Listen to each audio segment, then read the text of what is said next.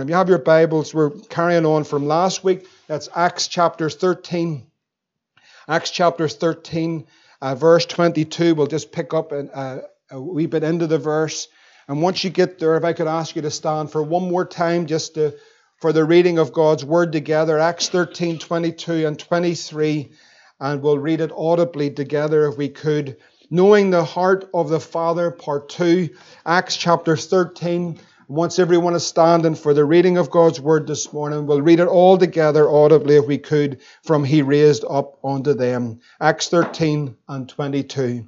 He raised up unto them David to be their king, to whom also he gave testimony and said, I have found David the son of Jesse, a man after mine own heart, which shall fulfill all my will. Of this man's seed has God, according to his promise, raised unto Israel a Saviour, Jesus. Father, this morning we pray as it has been prayed that you would help us, Lord, to hear and that your word would find ground this morning that is good, that brings forth much fruit. Lord, we pray that you would illuminate our understanding by the power of your Spirit, that you would anoint us both to preach and to hear your word. Lord, we pray, Lord, that you would come by the power of your Spirit today and change lives by the power of your living word. Lord, we pray, give us hearts that are able to receive, minds that are open to receive the precious seed. And Lord, that you would move in our lives, mixing that word with faith, that you would bring forth much fruit in every life this morning. Lord, reveal your heart to us by the power of your Spirit. We pray in Jesus' name. And everyone said, Amen. Let's take our seats together. You know, we are seeking to know the heart of the Lord, the heart of the Father in the days in which we are, are living in. We, we really want to experience and hear what God is saying, particularly in the time and the season and the age and the generation, and the nation, and the city. We want to hear what God is uh, saying unto His church, unto His people at this particular time. And I, I suppose many might ask, you know, well, I want to hear, but is there a responsibility uh, for me in order that I can hear what God is saying? And there is a responsibility upon the believer to, re- to be able to receive that revelation from the Lord. And, you know, the mind, the heart is so important, you know, before we come to preach or to deliver the Word of God, that it's so important that the, that the heart is in the right place. It's so important that the mind, the mind is clear in order that it can receive what God wants to say. So it's important before we come even to bring forth the Word of God, there has to be the right condition in order for the individual or the corporate body to be able to receive that word, that word to find a place in our hearts, that word to be mixed with faith. We have a responsibility when the word of God is preached to mix that word and apply that word to our hearts in order that there would be fruit that would come in our lives to the glory of the Father. And so to understand what I'm saying this morning, in order to receive the word of God, you see, it's important because as the word is preached, that is God's word being proclaimed, that is the gospel, that is the power of God unto salvation. It is the power of God in the lives this morning. But the heart and the mind and the condition of that mind and heart is crucial in order for that word to have an effect. The Bible covers this very clearly, but just to simply say, how then can I receive the word of God? Whoever I am this morning, wherever I am, as far as whether I am saved or not saved, even as those that are saved this morning, how is it that it's possible for me to really hear from the Lord this morning, to receive that good seed into good ground? How is that possible? And let me tell you what it's all about, friend, this morning. It's all about your mind. It's all about your mind. Mind matters. Because what your mind is filled with this morning is going to give you either the ability to receive or not to receive.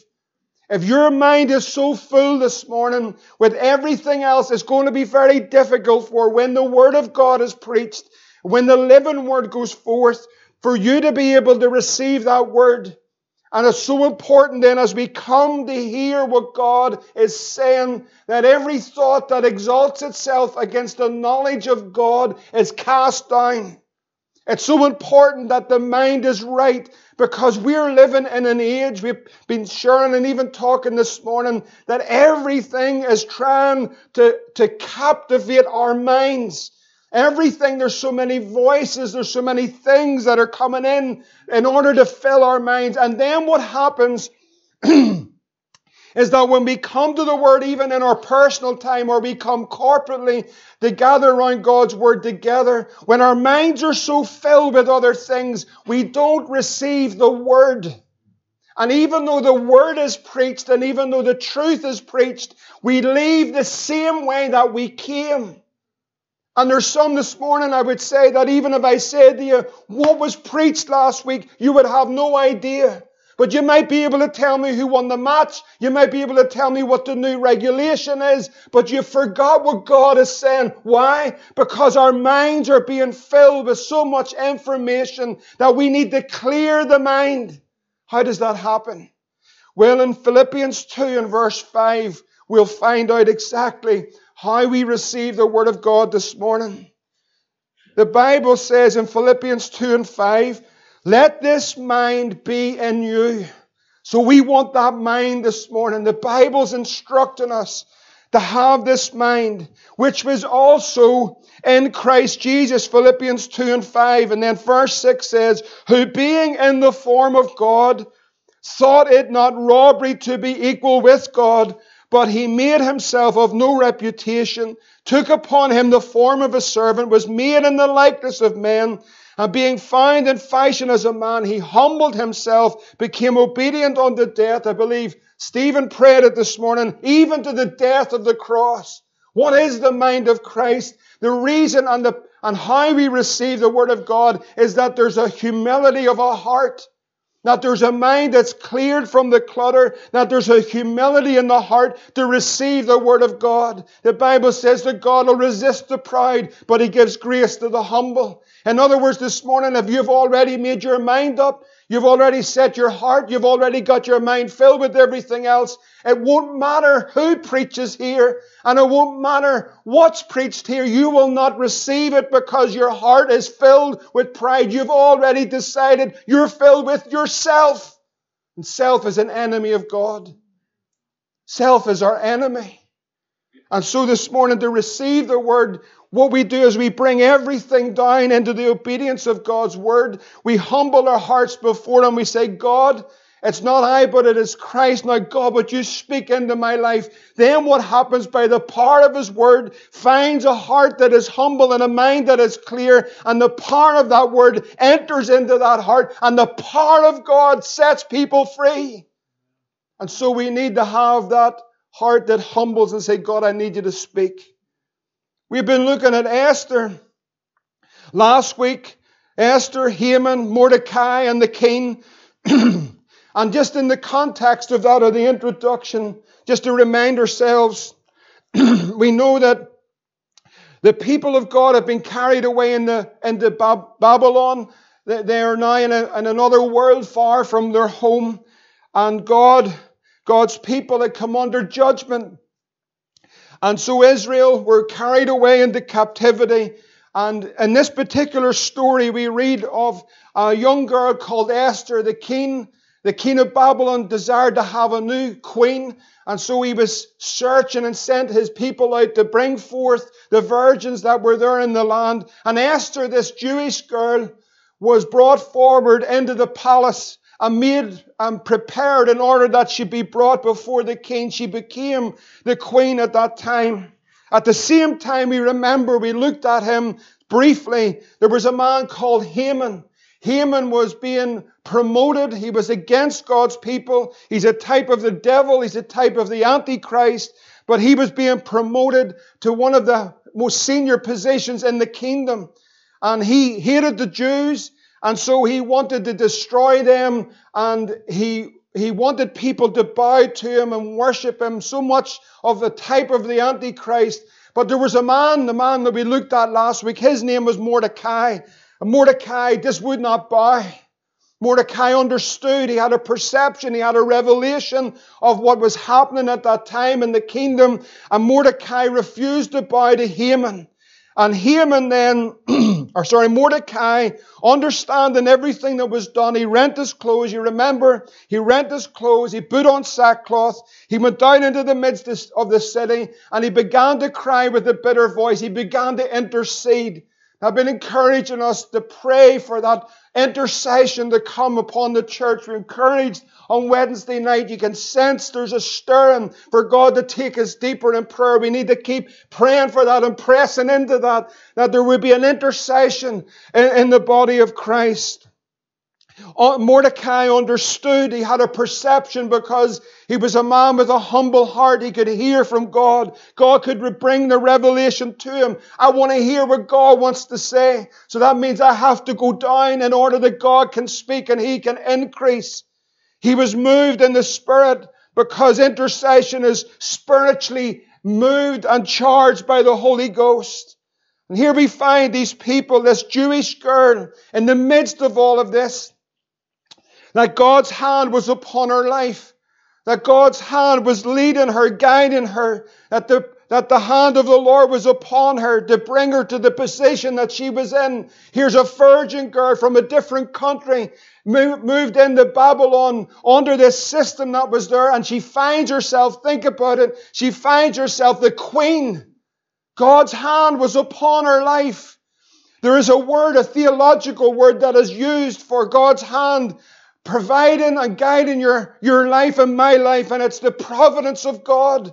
And it's a wonderful term and it's a wonderful revelation that the hand of God is upon you. That God's providential hand is on your life, that He is leading, that He's guiding, that He is directing, and sometimes you don't see it, or as David has sung often, the unseen hand. But what you do know is that when you walk through that valley and when you come through that storm and when you come through that fire and when you begin to look back in your life, you see a hand on your life. And friend, this morning I want you to hear this, whether you're saved or you're not saved this morning. But you are here this morning because there's a hand that's drawn you to the Savior. You may not even wanted to come here this morning, but what I trust in is the providential hand of an Almighty God. Even when I wasn't saved, I can look back now and see there was a hand on my life. Somehow or another, I can't put it into a theological box, and neither would I. Men want you to, but it is the providential hand of an Almighty God that leads us through this, this wilderness and is going to lead us home. So when you look back and you see it, how many people can see his hand? Think about it this morning. When you look back on your life, stop for a moment. Look back on your life, how He has led us, how He has guided us, how He has kept us from danger seen and unseen, how He's brought us through the fire, He's brought us through the valley, how He's brought us into contact with people, how He's brought us to bound the hedge, how He's blessed us, how He's give you a wife, how He's give you a husband, how He's give you children, how God has blessed you. That's the providential hand of God on your life. You may be sitting here this morning, your heart is filled with pride. You don't want to hear what God's saying. You're sitting on your seat, but you're here by the providential hand of Almighty God.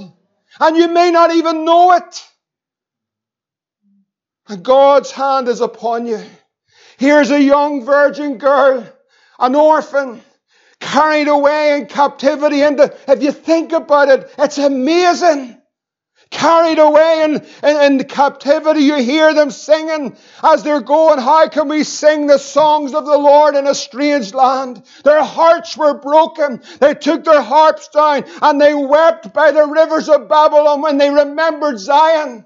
There was a cry amongst the people of God. What have we lost? We used to have so much, but we've lost everything. God has judged us. We're chastised of the Lord. We don't fit into this world. We don't fit into this system. And in the midst of that, there's a virgin girl called Esther who's going to be queen. The hand of God was upon her. Sometimes we don't know it. Sometimes we don't see it. But when you get along the path a bit and you look back and you go, Lord, That's amazing how you did that. That's amazing how you coordinated that. I can't understand it, Lord. Look at the wife that you've given me. Look at the son you've blessed me with. Look at the house that I'm living with. Look, look at the clothes on my back. Lord, look what you've done for us as a people in Ballynahinch. Lord, when we met in that market house, Lord, we had nothing and we're nobody's. We're still nothing and nobody's, but He's blessed us beyond measure. He's led his people. He gave them a building when they had none. He opened the doors of this place when we had nothing, when nobody wanted us here, when everybody wanted us to leave. God said, I'll lead you. And he hasn't finished. No, he hasn't finished. And we sometimes fail to see the good hand of the Lord. We're looking at all the other things and all the stuff that's going on. We forget we're being led by the providential hand of God. He's the God that controls the universe. Jeremiah says in 31:35, Thus saith the Lord, which giveth the sun for a light by day, and the ordinance of the moon and of the stars for a light by night, which divideth the sea when the waves thereof roar. The Lord of hosts is his name. This whole universe is only taking place and operating and functioning because there's a God. They don't think that, but we know that. The Bible tells us in Psalm 22 that He's sovereign over the nations of the world. The kingdom, the kingdom is the Lord's, and He is the governor among the nations. He's the governor this morning. He's governing this whole world this morning. Men don't know where to turn. Governments don't know what to do. The whole thing's in a mess. When you seen that during the week when men stormed that Capitol Hill, friends, I want to tell you what I said to Nicky. That's the same spirit that used to be in me when I marched the streets of this nation. It's an antichrist spirit. We've seen it all. We've done it before. We've marched, we've fought, we've done everything for a flag, but friends, we're off another kingdom. This doesn't belong to us when you become more nationalistic and attached to a flag, friends. I want to tell you, a strange spirit will enter into you. Listen to me, it enters in. But we don't belong here. But He's over the nations. And lastly, friends, on the providential hand of God, listen to this. Is how simple it is. You see, if His eyes are on the sparrow, then I know that He cares for me this morning. The God that rules the universe, that's governor over all the nations, and if He's on the wee sparrow, Richard, then He cares for you. It's awesome. The providential hand of God. Well, I'm trusting, as that song says, in the unseen hand. It leads me through this weary land, and someday I'll reach the strand, still guided by an unseen hand. He's going to lead us home. Providence. See, Esther, listen to me this morning. Esther was a chosen vessel. He, she was a chosen vessel. I want you to hear this this morning. She was a chosen vessel. This is really important. And if you're going to ask me to explain it all, I'm not, because I just believe it all. In Ephesians chapter 1, if you turn to it, please, and verse 4 to 6, Ephesians 1 and verse 4 to 6, Esther was a chosen vessel. I'm going to tell you something even more wonderful this morning. So are you. Ephesians 1 and verse 4, Ephesians 1 and 4 says these words, according as he hath chosen us in him before the foundation of the world. I need to stop and I need to let you, if you have the ability to clear your mind and humble your heart and let this sink in to us all this morning. According as He has chosen us in Christ before, listen, before the foundation of the world. Think about it. I don't know what that does to you, but it's doing something to me. Think about it. No, just stop and think in the midst of all of this. Think about it. Just think about what we're saying. It's a Selah moment. It's a moment to stop. It's a moment to consider. It's a moment to be lost in the wonder of the mercy and the grace of God that you're chosen in Christ from before the foundation of the world. Think about it. Your life is not just haphazard. It's not just all over the place. There's a hand of God upon your life. I know we fail. I know we mess up. I know we don't meet the mark. But that's why Jesus came. Now we should be holy. What's our response? That we should be holy without blame before Him in love, having predestinated us unto the adoption of children by Jesus Christ to himself according to the good pleasure of his will, to the praise of the glory of his grace, wherein he hath made us accepted in the beloved. It's awesome. I mean, the old man used to preach it and say, this is the point you take your shoes off because we are on holy ground to grasp the magnitude of these couple of verses. If there was no other verses revealed to us in Scripture but these two friends this morning, if that penetrated our heart, if we got a revelation of this this morning, that we are chosen in Christ before the foundation of the world, it's an awesome thing. Chosen vessels. 2 Timothy 2 and 4 says these words. 2 Timothy 2 and 4 No man that warreth. We're going to fight this battle on our knees. No man that warreth. Look what it says. No man that warreth entangleth himself with the affairs of this life. I don't believe that a minister of the gospel should be involved in politics. I really don't, friends. I really don't believe that. No man that wars entangles himself with the affairs of this life. We have got a mixture that's coming in across the world of mixing this world and mixing so much of fighting this in the physical sense and entangling ourselves with the affairs of this life. I tell you, we sung out thank God I'm free from this world of sin. That he may please him who hath chosen him what to be to be a soldier. I'm a soldier. I'm a soldier in the army of the Lord. You see, we want to fight this fight. Friends, listen to me this morning. We can't be entangled in the affairs of this world. And I tell you, they want to entangle you. In 1 Peter 2 and 9, you know the verse well, it says these words 1 Peter 2 and 9, but ye are a chosen generation. You know, that applies right now, today, this time, this season. We're brought to the kingdom for such a time as this. You are, I am, collectively, we're a chosen generation. You've been chosen. We're a royal priesthood. We're a holy nation. We're a peculiar people. Would you say amen? amen. We really are. And we should be. Not for the sake of it, but we really are peculiar. We're different.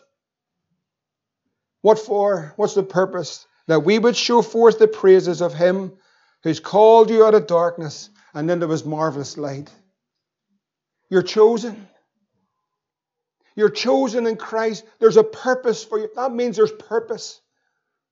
When you come to understand that you're chosen in Christ, and I believe that we have a responsibility. I believe that we respond to the gospel. I believe we have the freedom to choose, and I know that we're chosen. So that might confuse some, but listen, I'm not God. I just believe it all. That you're chosen, but you have to make a choice. God has a plan for your life. God is constantly bringing people in and onto the sound of the gospel. What for? He wants to save them and He wants to reveal His purpose and plan for their life. And they must, in their heart, respond to that like we have. And when we respond to that, we're born of the Spirit of God and we come into the kingdom and we're a chosen people. Esther was chosen. Esther was chosen. I, he chose her. Maybe many other people wouldn't. Maybe many others would say, I wouldn't choose him. If I was going to get something done, I wouldn't choose McIlwrath, I'd choose, I would choose Naas. But God chooses men and He chooses women for His own good pleasure. He calls men and women. He distributes gifts to men. That's what God does. You may not have given it, but God gives it. And He's God. And we're chosen. She's chosen. The danger, what happened with Esther that has happened to so many, is that she was chosen, but she lost sight of her purpose. Why am I chosen? Why am I chosen? What's the purpose of my life?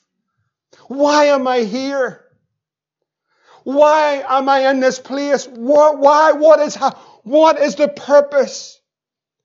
She was there, but I tell you what happened what I believe happened to Esther, that's happened to so many.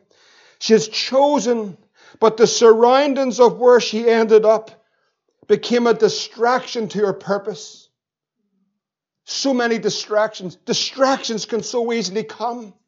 There was a purpose for that life. She was chosen in Christ from before the. Can you think of that this morning? From before the foundation of the earth, you were chosen in Christ.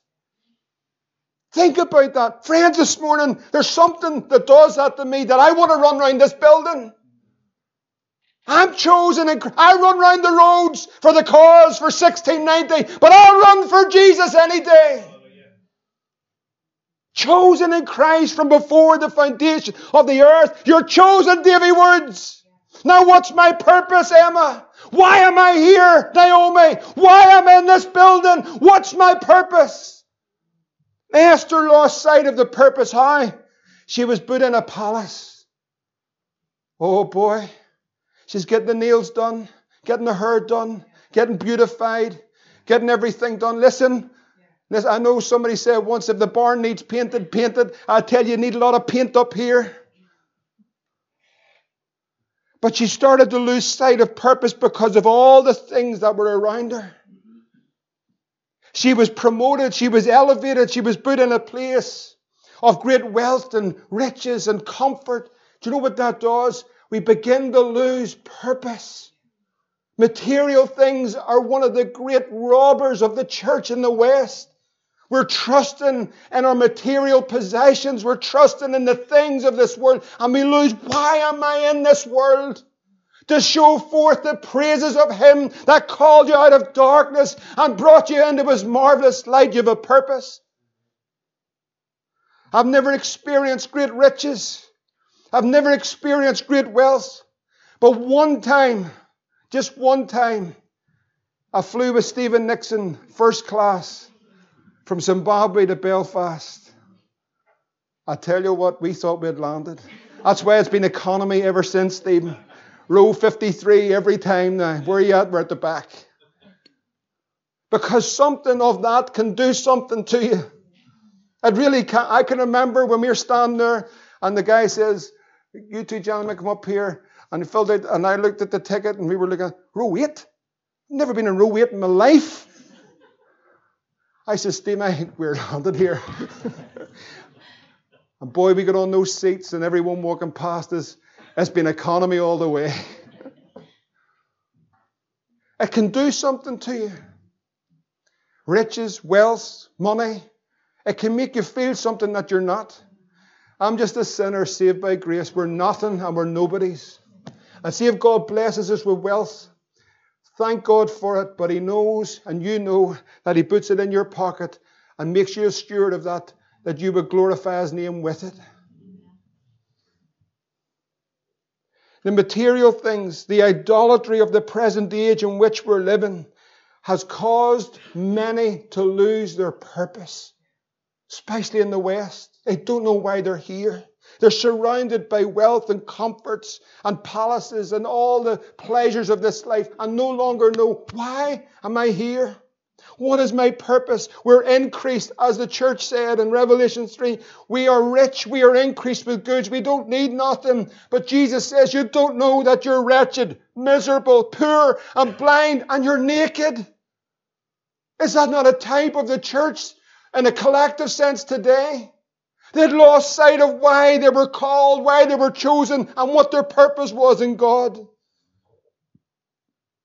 Esther had come to trust, like many today, but was blind to the need, blind to the cause, blind to what God was saying, blind to the cry of Mordecai, blind to the intercession, blind to the heart of God, blind to what God was saying. In Esther chapter 4, if you turn to it, there's an, there's an awakening moment. Uh, what I'm praying for is that for some this morning, there's actually an awakening moment. There's you know, when we say that the light turned on, something was seen. Here's an awakening moment in the life of Esther, Esther 4 and verse 5. Then called Esther for Hatach, one of the king's chamberlains, whom he had appointed to attend upon her, and gave him commandment to Mordecai. Here's what she asked Esther 4 and 5 to know what it was and why it was. She wanted to know what and why. What and why? What is it that's happening? And why is it happening? That's an awakening moment in the church when the church, like Esther, I believe she's a type of it here, understands and wants to know what is the purpose of all of this? Why is it happening? What is it for?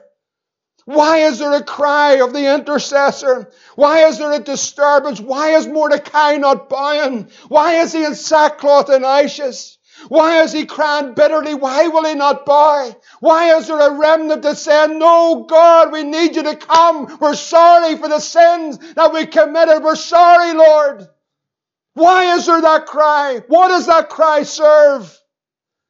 And Esther's sitting and now she's wanting to know. There's going to come a moment, I believe this, friend. I personally have, and many in this room do, a great passion for the church of Jesus Christ. I believe in it. I believe in its gathering. I believe in its function. I believe it's the ground and pillar of truth. I believe it's the light of the world. I believe it's the salt. I believe this is a spiritual house this morning, not the building, but a spiritual house. People are making funny comments, but you don't need to go to church. This is a spiritual house. That's what the Bible says. When we gather together, we become the house of God. And now she's wanting to know what and why. Perhaps you've been reserved, or perhaps you're not seeing it, or perhaps you don't understand, and perhaps you've been caught like Esther in the wealth and the comfort of this world. But then something starts to enter into the heart. What? What? And it's happening everywhere. People are asking, What is this? And why has it come? They're beginning to ask. That was a light being turned on. And so the word comes from Mordecai in answer and response in verse 8. He charged her. See, Esther, I'm charging you. Do you know there's a charge on your life? There's a charge to the church that she should go into the king to make supplication unto him and to make request before him for her people. Do you know there's a charge to the church in this day? There's a charge to us, friend. We have a responsibility for this generation. And we need to go to the King. We need to get before the throne of grace. We need to rise from the comforts and the things of this world. And we need to exercise our privilege that we have access to the throne of grace. In verse 11 it says, her response, of course, all the king's servants, people of the king's provinces do know now, whatsoever, whether a man or a woman, shall come to the king of the inner court who is not called, there is one law of his to put him to death, except such to whom the king shall hold out the golden scepter, that he may live. But I have not been called to come unto the king these thirty days. I want to tell you and talk about something for a moment that I believe is completely lost in this modern age, modern church age. See, Esther was now starting to weigh up the cost. There's a cost in this. There's a cost. Listen, friend, there's a cost. The preaching of being of, a cost as a disciple of Jesus Christ has almost gone from the preaching of the modern age. Almost gone. You go back about 50 or 60 years, it was central to the church of Jesus Christ? Are we saved? Are we saved and it cost us nothing, but it cost him everything? Absolutely. There was a cost. Jesus said in Luke, if you follow these verses with me, please, this morning, well known, but I want to preach them this morning because a lot of people today don't think that there is a cost in following Jesus. But I'm here to tell you this morning there is. In Luke 14 and 26, Jesus said, If any man come to me and hate not his father and mother and wife and children and brethren and sisters, yea, and even his own life. Now listen, this is what Jesus said. He cannot be my disciple. Can I read that again? Because they're very sobering words. If any man come to me and hate not his father, mother, wife, children, brethren, and sisters, yea, and even his own life, Jesus said, he cannot be my disciple. Jesus said that. What is he saying? Of course, he's not telling us to hate our wives. What he's saying is if there's anything in this world that takes the place of me, you can't be my follower. Anything. Anything that takes the place, your wife, your husband, your children, if it takes the place of me, you are not my disciple. That's what Jesus said. Those are strong words, aren't they? He says, For whosoever doth not bear his cross and come after me, he cannot be my disciple. For which of you intending to build a tower sitteth not down first and counteth the cost whether he has sufficient to finish it? I want you to listen very carefully. I am not preaching work salvation. Ephesians 2 and 8 tells us, For by grace are ye saved through faith? It's not of yourselves. I think Jeff prayed it this morning. It is a gift of God.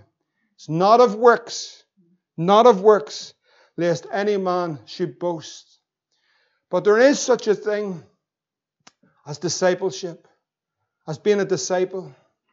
There is such a thing that after you're saved, that after you give your life to Jesus, that there is a cost, and more importantly, that there is a cross. Jesus said very clearly, If any man will come after me, let him deny himself. And what does he say? Take up his cross and follow me. We live in an age where we have a crossless Christianity. Listen to me, it's a crossless Christianity. We live in an age where it costs us nothing. What we say is, listen, Jesus died for you, that's right. Jesus wants you to be saved, that's true. Now come, give your life to Jesus, and then you're saved. Now, all of that's true. But I want to tell you something, what we have done. We have basically told people that you can simply add Jesus to your life. Do you know what that is a form of? And we learned this very quickly when we went to India years ago. Hinduism has millions of gods. If I walk in, and Nikki and I many times did walk into a village and we begin to preach the gospel of Jesus Christ, who wants to receive Jesus as your Savior and your God? They love gods and they'd say, We'll take Jesus as God. But when you say that He is the way, the truth, and the life, and there's no other God that can save you, only Jesus, not Muhammad, not Mary, not anything else in this world, but Jesus alone, it is a straight gate and a narrow way that leads to heaven. The response isn't so great. And what we have in the Christian faith today is a form, you not believe this, but I do, a form of Hinduism.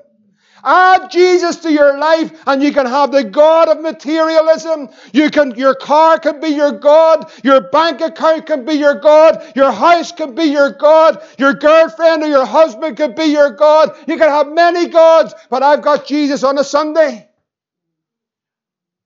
The Bible says, Few there be that find it. We have made the narrow road broad and the broad road narrow. Nobody's going to hell, but everyone's going to heaven. It's a false gospel. It's a false gospel. Just come to Jesus, Adam, to your life. No, Jesus said, if you want to be my follower, then you must deny yourself, take up your cross and follow me. It might cost you something. People may not like you, friends. You might have to stand alone, but dare to be a Daniel and stand alone.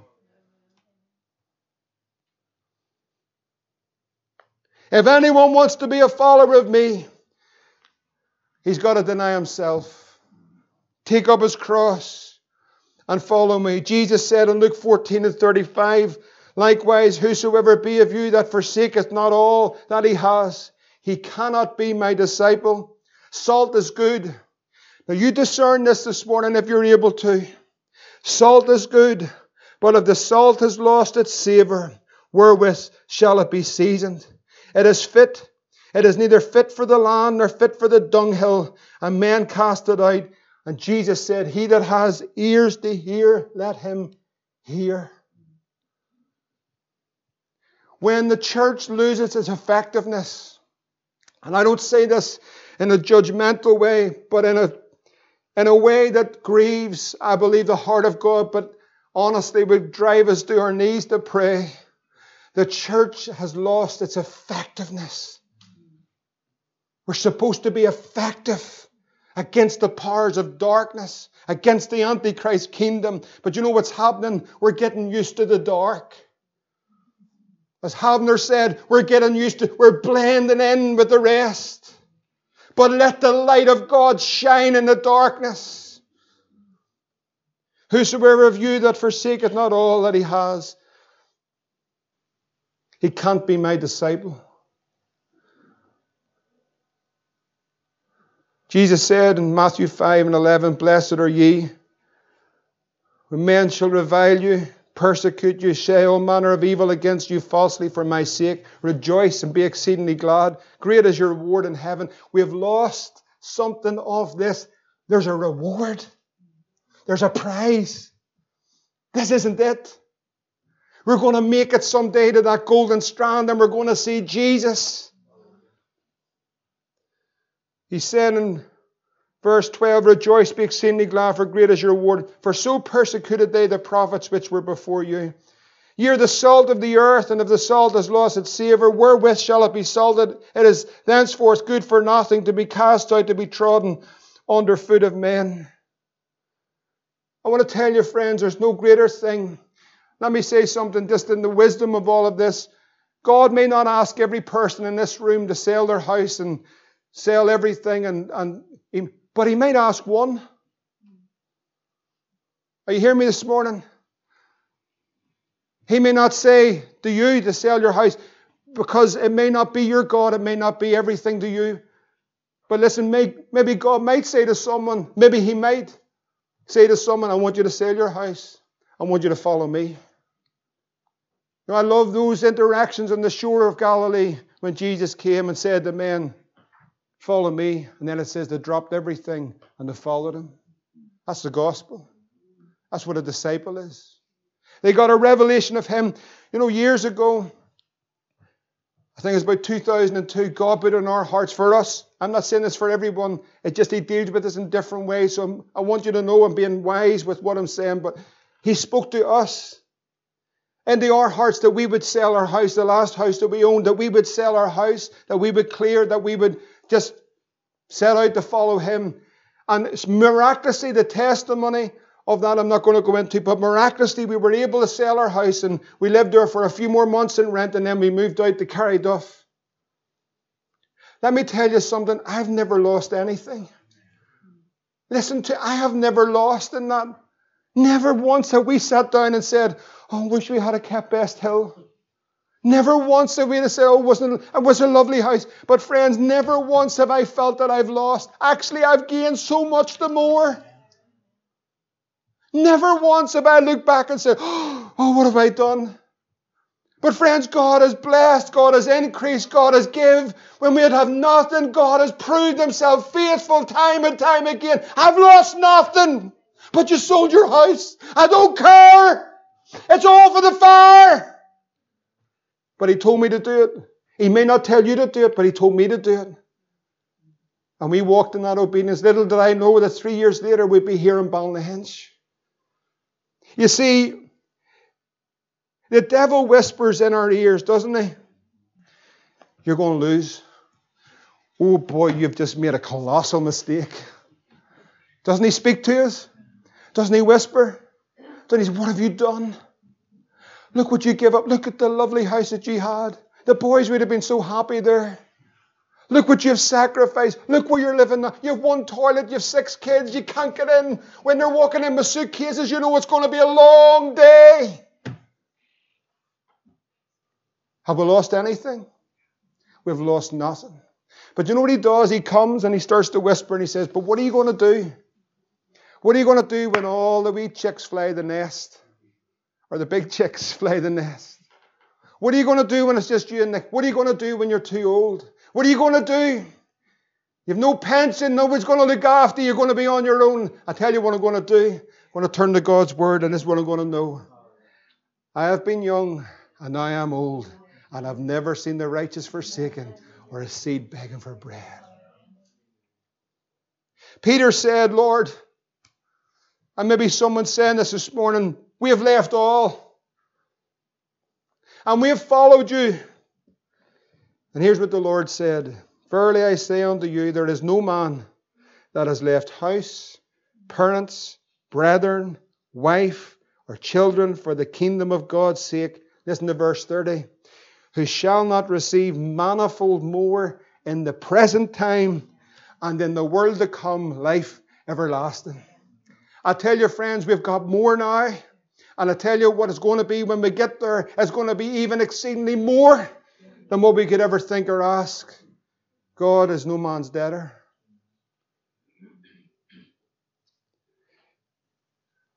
Esther was caught in a, in a bit of a hard place. It's going to cost me. Mordecai, do you realize what you're saying? I have to go into the king. It's going to cost me something. Going to cost you something to be a follower of Jesus in the 21st century. Listen to me. It's going to be, co- listen, it's going to cost you something. It might cost you everything in the material sense, but you'll never lose with Jesus. Because everything that we're clinging to or think it's going to last isn't. It's not going to last. Do I believe that we should continue on faithful and work and honest and live and provide for our families? Absolutely, 100%. Do I believe that we thank God and for the houses that we have and the homes and the blessings? Absolutely, thanks God. But I tell you something, friends, when any of those things ever become your God or your idol, you're in trouble. We begin to lose our effectiveness as a Christian.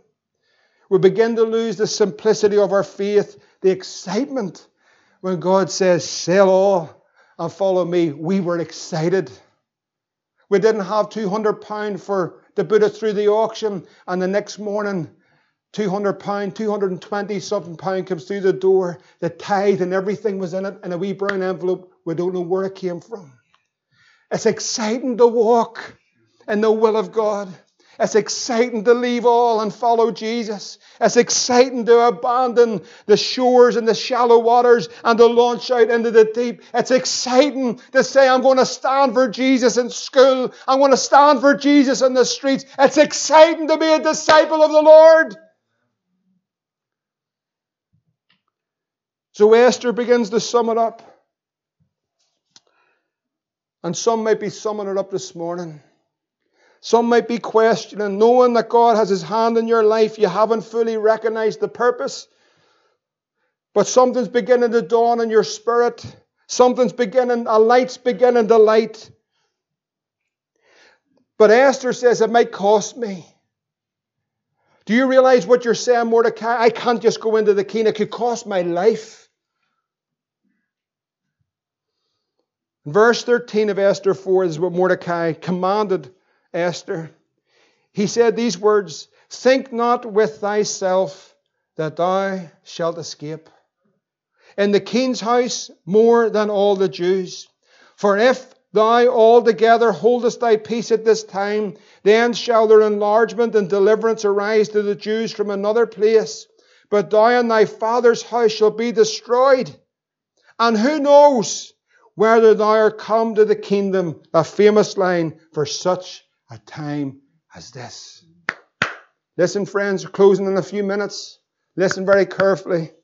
God has a plan for your life. You're chosen, but there's a purpose. And there's some of you this morning, you're saved, and some of you aren't but you're halting between two opinions. You're not all out for God. You're sort of in the halfway line, and there's a challenge coming to you this morning, and God's speaking to your heart this morning, and God's saying, Listen, you can't keep standing in the middle of the road. You can't have one foot in the world and one foot in the kingdom. You can't halt between two opinions, and you're saying, But it might cost me something. Can I tell you something? It's going to cost you everything. But to deny Christ and to stay in that world, I'm going to tell you, friends, it's going to cost you even greater.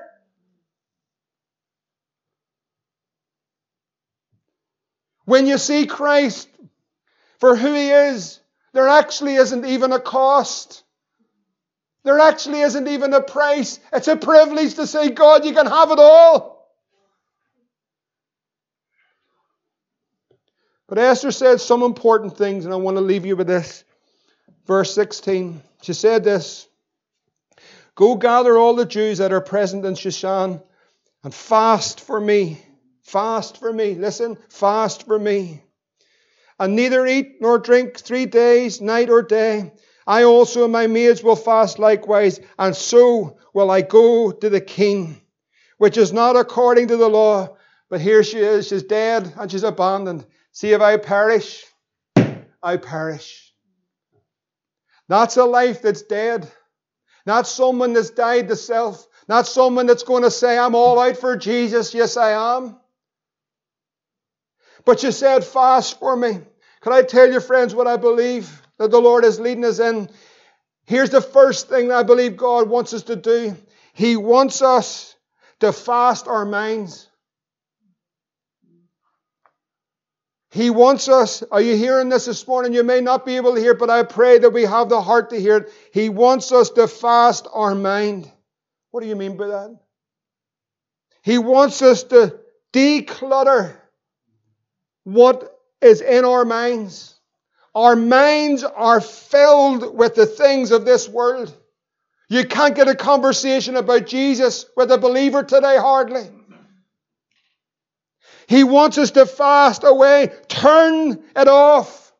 Switch off Facebook. Switch off the TV. Turn off the radio. Turn off, dump the paper. Turn it all off and feed on the Word of God and seek God for 30 days and we're in revival.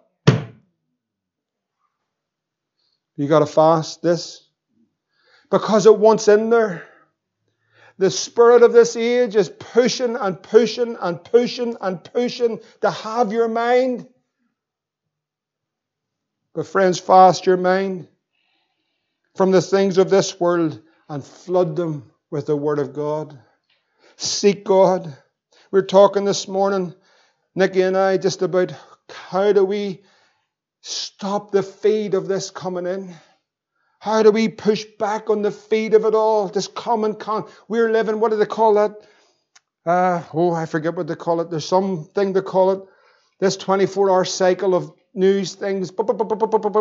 Like it's happening, you get it. What's happening in the North Pole, you'll get it in your news feed. There's a Google thing, they updated me, and now they're sending me a thing like a rolling thing. I don't know how to turn it off, but it rolls through something about Harry and whoever she's called. I don't care! Sorry, that's just me, but I don't. What Harry's doing, pray God saves him, but I don't really want to know where. I don't know what he's on, but I don't want to know. Fast your mind. Get out of it all. Try to de-entangle, is that a right word? But try and get out of this stuff. Because we want to run a race. You know what verse that we've got to run? We've got to lay aside the things that so easily beset us and the sin. So there's stuff. But I tell you, friends, the things that are besetting us today, it's unbelievable. They're just wanting our minds. And there's this WhatsApp thing coming up. Sorry, I'm just on a bit of a roll at the minute, if you don't mind. But this WhatsApp thing coming up, you know, this new agreement or something that you got to do this here, data, whatever. And I'm going, what is all that? They're going to be tracking, people are going to be tracking, you're going to be this, they're going to be that, they're going to be watching, you're going to be listening to you. Uh, your woman in the house there in the black machine, she's going to be, you're going to say, Alexa, and she's listening to you, following everything. And they're listening to every voice, and they're listening to your phone calls, and they're listening. Listen, let me tell you something. You can know it all, I don't care, because there's a record in heaven that's been wiped clean. I'm saved. And I'm washed in the blood, and I've nothing to hide. I'm a believer in Jesus. Take me if you want. And they're all getting this here. It's constant. Friends, thank God I'm free. Thank God I'm free. I don't want to be in this. And it gets us, doesn't it? These smartphones, I think they're a curse from hell. I've got one. Here it is. I near feel like winging it down the room. I won't in case I hit someone. But listen this morning. I'm fed up with it all in the right sense. I'm saying, my God, it's crippled the church. You hear what's happening 200 miles away in three seconds. I don't want to know what's happening 200 miles away. I have a life to live in 104 Lisburn Road. Trying to get you, trying to get you trailed in, trying to get your thoughts, trying to get your opinion, but they're watching what you're doing. They're watching what music you're. They may do. So what? Friends, we're free from this world. Never a day we thought it would come. Have you got a saint? There's an old film we watched, a Christian movie about a guy and there's some, some type of times thing. It wasn't mysticism or anything dodgy. Don't worry. It was a wee Christian thing about a guy from a, a couple of generations ago when they brought this old saint up into the modern day. And he couldn't believe what Christians were doing. Couldn't believe what we'd allowed to come in. Why? How does that happen? Does it not just happen a wee tiny bit at a time? The things that we would never have tolerated even 20 years ago, we tolerate today. Even five years ago, the things that we'd have a conviction about. What's happened to us? What's happened to the fervency in prayer? What's happened to the fire in our bones? What's happened to us? The things that just start to creep in slowly. It doesn't happen with a knockout blow. The devil just does it bit by bit. And then our minds are overtaken by the stuff and the things of the world. And then we lose our effectiveness, the saltiness, the fire and the fervency and the joy and the rejoicing. What's happened to us, church? Before you get out the door, someone's already got it posted in some platform somewhere. Changes the word, changes what you said, undermines what the preacher's saying, and away we go again, another week of it. Let me tell you, friends, somehow or another, we've got to be broken and free from this stuff. You've got to fast. Fast the mind, and we've got to fast. You want to know what's wrong? We're so filled with the world, we can't hear what God's saying anymore. We can't hear His voice. With spiritual cataracts we can't see. Our ears are deafened, hardened, so we don't hear the voice. The odd time the faint voice comes through, but we're so filled with the world. I apologize for going on a bit of a rant there, I really do. But I tell you, I do get annoyed about it. I get more annoyed with myself. I get more annoyed that so, often you find yourself, you're wanting to run forward and you're being trailed into so much of the stuff. Oh, friends, this morning, will we fast our minds? Can you turn it off? Honestly, but ask yourself, can you turn it off? But I'll have a wee. But see that wee one? Where that ends up? It ends up about three hours later. Christians are dumb, deaf, dead. And then they say, What's happened? Then they blame probably someone in the church or somebody says, oh, or they blame the pastor, he said something, or they blame someone, and nobody wants to say, God, it's me. I haven't been walking, I haven't been feeding, I haven't been looking, and my eyes have been in the wrong things, my ears have been listening to the wrong stuff. Friends, this is basic stuff. This is stuff that the old timers would have told us at the start of your walk. What you feed, what you watch, what you do, just watch it. Live for Jesus. Watch your company, who you're with. All right, I mean, I messed this up big time. But they told you. You didn't listen to them, but then you learned the hard way. But then you did learn.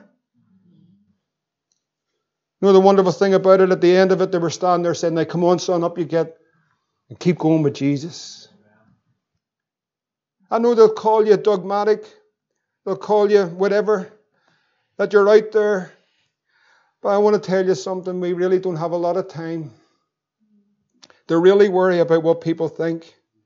Thank God that Esther said, I'm going to fast, but I'm going to go in, and if I perish, I'm going to perish.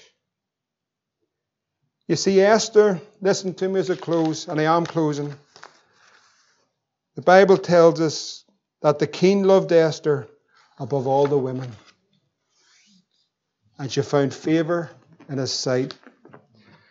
You know, we have a great king this morning. Can I tell you, everybody in this room, listen to me. We have a great king this morning, and he loves you. He loves you so much that he gave his son to die for you. That if you believe in him, you'll not perish, but you'll have everlasting life.